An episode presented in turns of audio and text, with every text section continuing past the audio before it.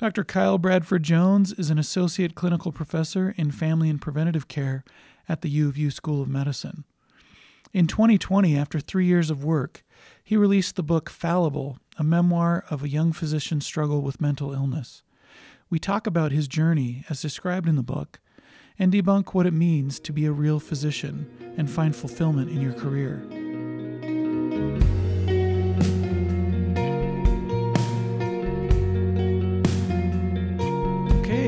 Jones, thank you for joining us for the Real MD podcast. Excited to talk to you today. Um, we're going to talk about your book. We're going to talk about lots of things. Um, I wanted to ask you first to maybe talk about um, this idea of a real physician that you sort of trademarked in the book. So, in the book, it kind of describes the old school notion of what a physician is it's someone who never leaves the hospital. Your personal life is out the window. You are 100% dedicated to your patients no matter what. There's one instance in the book where I was a medical student and uh, had an interaction with um, uh, an obstetrician. And he said, You never miss a patient. You don't if you don't eat, don't sleep, don't have relationships, nothing, he's like, that's what a doctor is. You are there for the patient. And boy, that rubbed me the wrong way. And I thought, oh dear, what have I gotten myself into?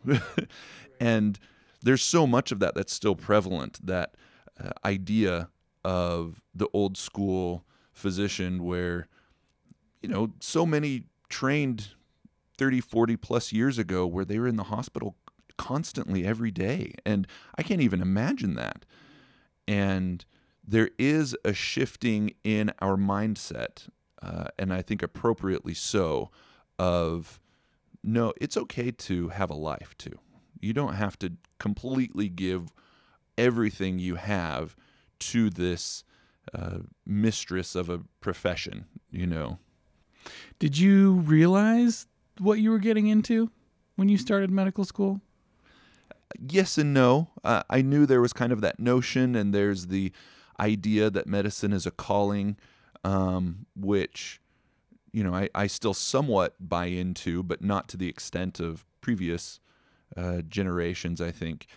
And so seeing it in action was probably a little more than I recognized or realized, but I did know there was some big commitment, uh, so to speak, that was required.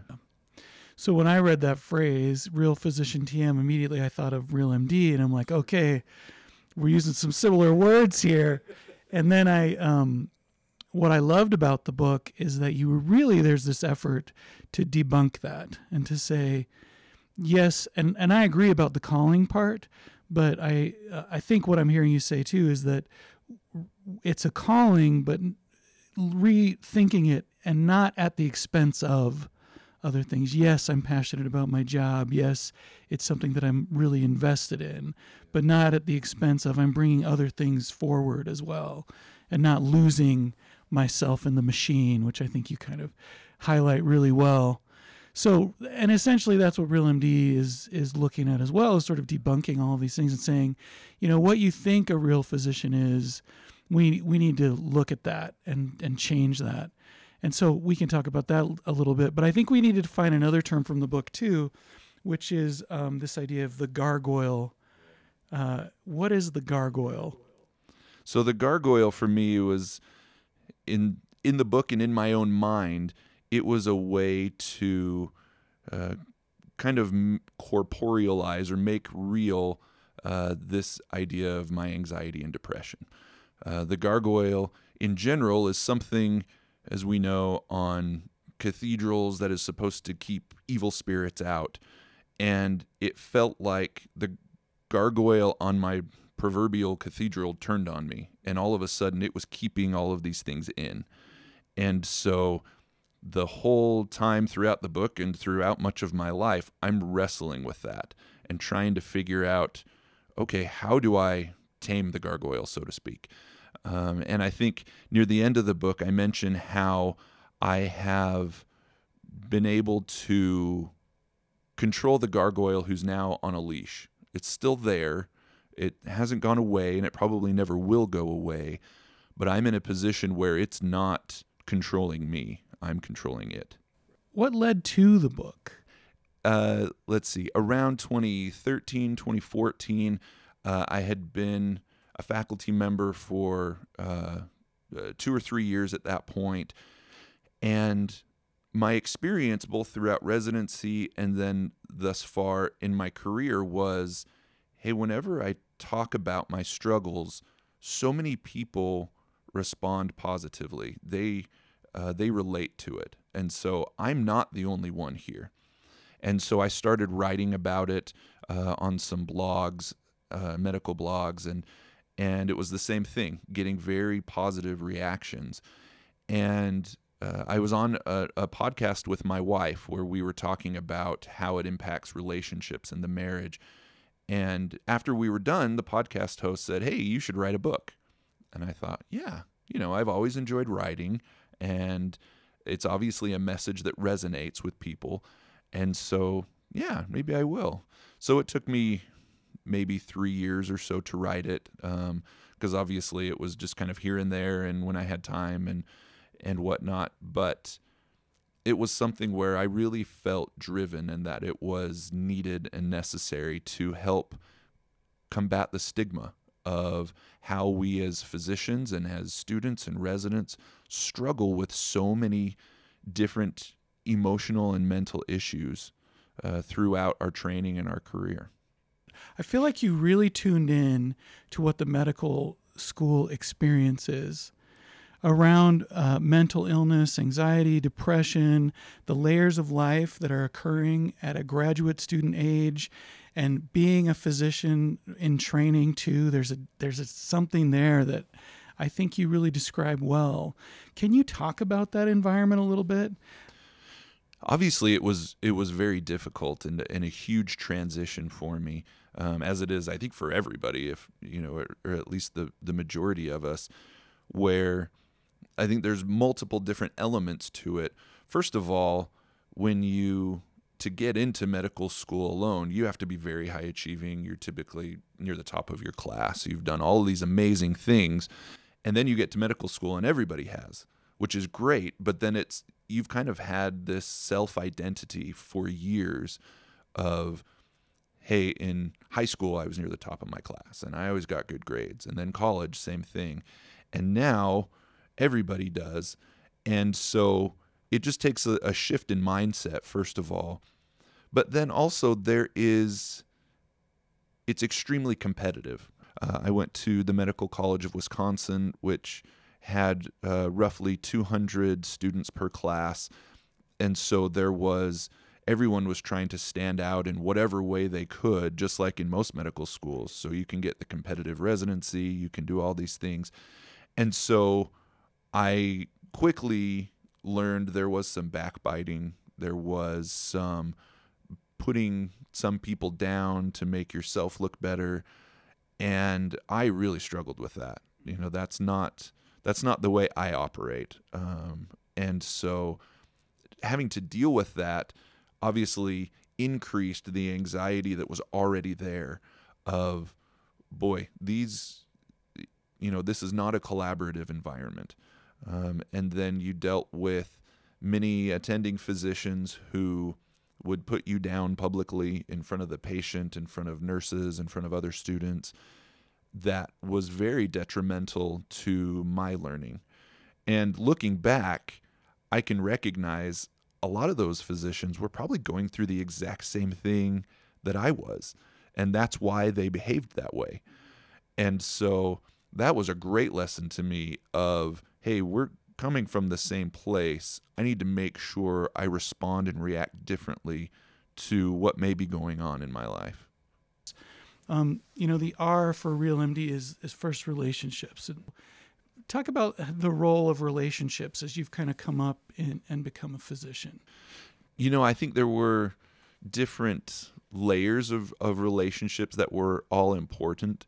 Um, so, uh, I was married. We had uh, one child entering medical school, had a second one during medical school, which, for the most part, those were very positive things. Um, I the nice thing about having small children, and I recognize this isn't what everyone would experience, but as soon as I'm home, I'm in their world. Like they don't know I'm a student or becoming a doctor, nor do they care.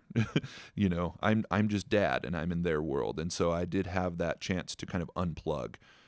Uh, my wife was very supportive, though she was going through some of the similar challenges um, for uh, many different reasons. And so uh, that was challenging at times, but overall, it was a very positive thing and a necessary thing for me like you mentioned, I did have some friends and some solid support there, uh, both in the school as well as in my neighborhood, and and with some of the the negative mentorship, I I had both, where I had some very positive ones, I had some very negative ones. Uh, I remember working with a family physician, which obviously now I'm a family physician. That's what I chose to go into, but he was very, uh, first of all, he was very grumpy, for lack of a better word. um, he just kind of had a negative a negativity about him. But the things that he was trying to get me to learn, I didn't feel were as important. So, for example, I wanted to know, okay, why did you select that antihypertensive? Um, medication and he wanted me to memorize the doses and that's what I was supposed to know for him. And I thought, well, I can just look that up. Like that's very simple, but I want that nuance of okay, why did you use that one? Um, and different things like that. And so then he was extremely critical if I didn't memorize all the dosages, um, where I wanted something a little different. And you know, certainly that's just one example. Um, but there was a lot of negativity coming from very many uh, of the attendings and physicians. And again, I think they were kind of dealing with many similar things, and so uh, you know I do have some some sympathy for them of what they were going through, but I made sure to recognize that's not how I want to respond to the same pressures. Um, in the literature, we talk about needing more positive role models. That's just such an important thing for trainees. Um, we hope that in a negative experience, uh, you know, that people will say, "Oh, I don't want to become that." You know, but sometimes inadvertently, people become that. Do you, can you talk about or contrast that with maybe a positive role model? Yeah, during an e- internal medicine rotation, um, during part of the outpatient experience, there was a physician who was very supportive. He seemed to let some of the struggles roll off his back a little bit. Not that he didn't face them, but he recognized, you know, this is this is what it is. I need to make the best of it, which is kind of a sad way to have to deal with it. but uh, and so he was very nice, very encouraging, a great teacher. Um, I remember him saying uh, to me that, "Hey, you get it. I didn't really understood what he meant by that. Um, I think I do a little bit more now, where uh, I recognized it was the machine, it was something you could easily get sucked into, but there are ways you can keep that humanity um, and that empathy uh, for patients and for staff and for everyone you interact with, and recognizing, okay there is a role to try to improve things and it's okay to struggle. You know it's one of my mantras now is allow yourself some grace because we are all struggling to some extent especially in medicine yeah normalizing the the struggle and i think this is a good segue into the next part of the acronym which is the e which we say excellence and I think that that is a kind of a bold thing to do to say excellence.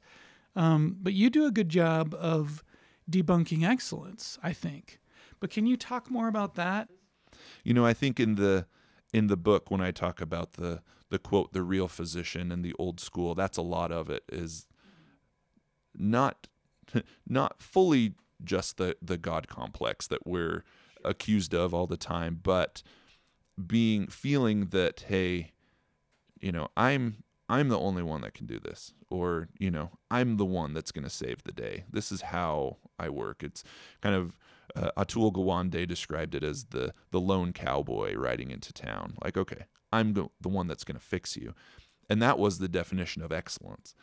And nowadays, I want you know, for myself, what that means for me is totally different. I want it to mean that uh, I am doing the best I can for my patients.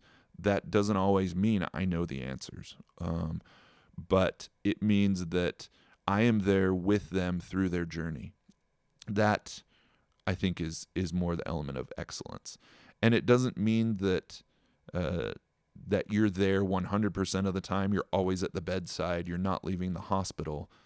I think it's more that uh, that internal feeling of, you know what, I'm doing my best. And even if my patients may not like me uh, all the time, they respect me. And, uh, you know, it's something where we're working on these things together. And there's this moment where you find your population in the book. And I think I want to connect that to excellence too. How did you figure out your population?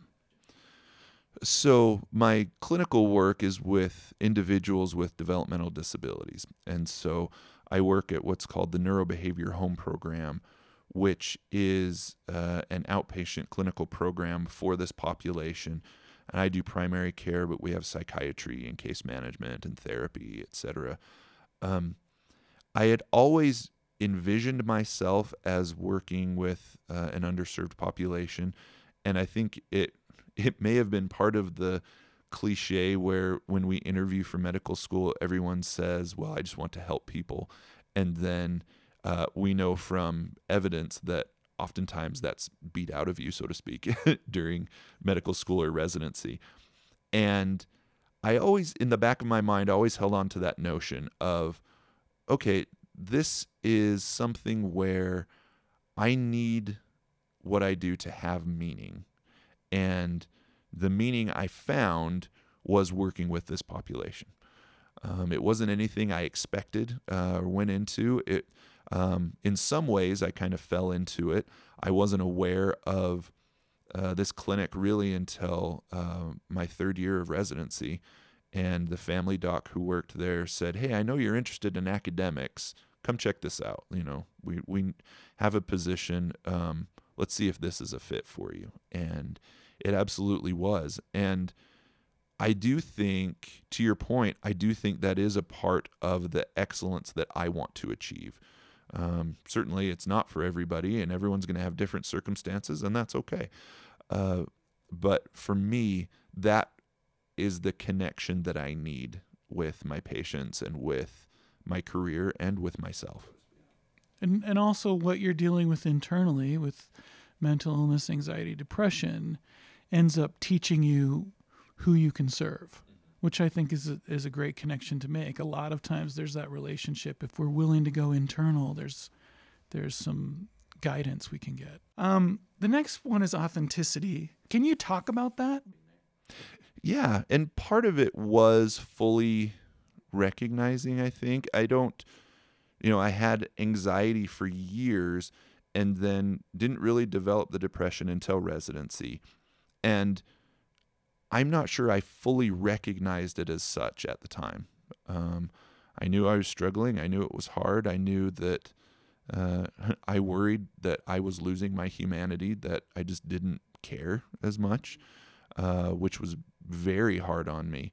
Um, but I didn't fully recognize that that was that, that was coming from the gargoyle, so to speak. That was kind of this uh, uh, depression that was creeping up, and I had been on on multiple medications. I'd seen multiple therapists.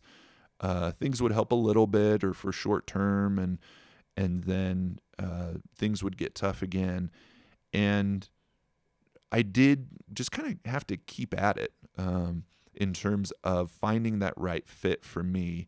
Uh, you know, thankfully, not everybody needs medication. Um, a lot of people aren't to that point. I do recommend therapy for everybody because I think that's that can be so helpful in so many ways.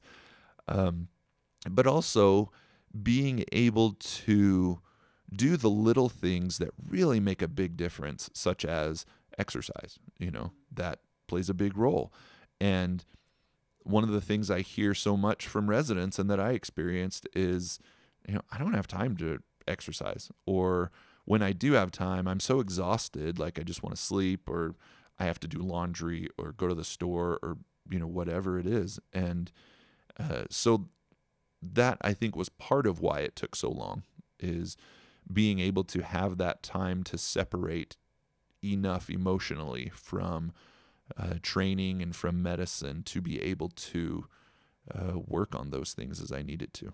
Mm-hmm. And you, and then you start to find a voice I think, in that process.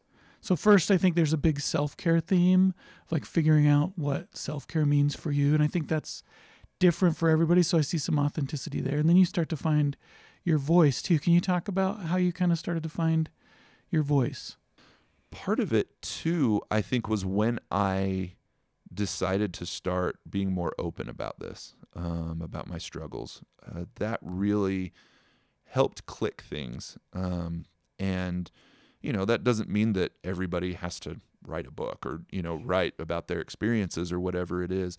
But having people to talk to about it that you trust uh, is huge, is really big in finding that voice, so to speak. Um, I think there was a combination of also working with uh, family medicine residents and medical students and PA students and uh, where if you get any three or four of these together, there's going to be someone dealing with this. And so it's even just being that listening ear uh, does a lot for them, but also does a lot for me. Um, and so when I'm working with students or residents, you know, I'm, I want them to know that I do care about their wellness and that I am trying to uh, help them as much as possible, and I am a sincere listening ear. Um, let's debunk leadership a little bit. That's the last letter here. Um, describe that and then maybe contrast that with how you've emerged as a leader. Leadership is tough uh, because, like you say, there's still a lot of that old guard mentality among many. Um, and I do want to clarify when I say that, I'm not uh, demonizing all old physicians or physicians who were trained many years before me, because I do feel like things are improving. Um, and uh, it, there is, I do point out in the book that, hey, I'm highlighting these negative experiences, but they were in the minority of the experiences, but were just so influential. But leadership really does take a lot of attention to some of these struggles and understanding where they come from and how they can manifest in learners or employees or colleagues or or wherever. Um, I was reading just the other day about different elements of leadership that significantly decrease burnout, uh, both amongst physicians but amongst others. And really, it is about paying attention, caring about the individual, uh, being willing to listen, uh, but also working with them to say, what do you want out of your career and what can I help you? How can I help you achieve that? And so it really is uh, supporting people through their decisions and through their goals and through their passions. And uh, since joining the faculty, I do feel like I've had a lot of that, a lot of that positive of, of hey, we want you to be successful in how you define it. What what can we do to help you get there? Uh, and that really is huge and makes such an, a big impact. Yeah, I think there's this idea of coaching and rapport building and um, much different than uh, hierarchical. It seems like it's almost flattening things, uh, and that that's kind of the I think that is the shift. I agree. I, I don't think we're not talking about it as if that it's not happening, but we need more of it, right? Yes. And I think that that's hopefully you know the future of of uh, leadership development. I even hesitate to. Um, the word leadership and leadership development, I think in training, it's more professional identity. It's more like who you are and what you want to do and, and how your value system informs that. And and so the leader in that moment is is really trying to facilitate and help and support that process as opposed to, you know, calling the shots and directing everything. So that's anyway, I appreciated that um, discussion. At the end of the book, you um, I feel like you give a list of things you hope for and things that maybe the system needs. What do you think that includes? What's your idea of what that includes? There are a lot of of different layers to that as well. I think there are some that are personal, there are some that are in your immediate practice, there are some that are on an organization level, some on a, a state and national level. And so there are a lot of different ways that we need to approach that, you know, approach some of these things on each level. And I want physicians and students and everyone to recognize the impact that they do have uh, within kind of their more immediate circle. It's not going to solve everything, and the the problems with burnout specifically are more external um, as opposed to internal with depression or anxiety. But we do have the ability to control and change some things within our immediate environment to help us out. Now, typically when when we talk about uh, changes, it immediately goes to system wide, country, national wide, which is so daunting and so difficult. And some of the things are probably impossible. And so, certainly, there are things happening at that level, and there are things you can do at that level. But I think it does need to take uh, a smaller uh, thing where, hey, within not only within our immediate practice environment, within our organization, within the university system, there are things you can engage in and work towards. Uh, I think one of the biggest things that needs to help is more recognition, uh, which I do feel like COVID has uh, sped up, that we are recognizing the issue. We are seeing so many physicians and nurses and students leave the profession now because of of all of the stressors and so it that we are seeing a lot of organizations saying oh dear we we're going to keep losing all of these people and so once you realize oh we're losing them and it's going to wreak a lot of havoc on on what we're trying to accomplish as a healthcare organization they're going to pay a lot more attention. Yeah, I appreciate that on the big level. What about on the personal level? You know, it look it can look like a lot of different things and and many many things are kind of depending on the individual. Um, I for example, for me, I love jigsaw puzzles. And so and that's actually been shown that that's a way of taking chaos and organizing it and putting it together that really has a big impact on your mental health and seeing all the chaos that you're experiencing. Now, of course, that doesn't need to be for everybody, but even just doing that for five or 10 minutes a day does help me. Um, but making sure that you are fitting that in in a way that works for you. This episode of the Real MD podcast is produced by Raquel Rodriguez and me, Tom Hurtado. Raquel Rodriguez also mixed the episode. Special thanks to Scot Singpiel, Scope Radio, and University of Utah Health. The Real MD podcast is part of the Real MD program at the Spencer Fox Eccles School of Medicine at the University of Utah.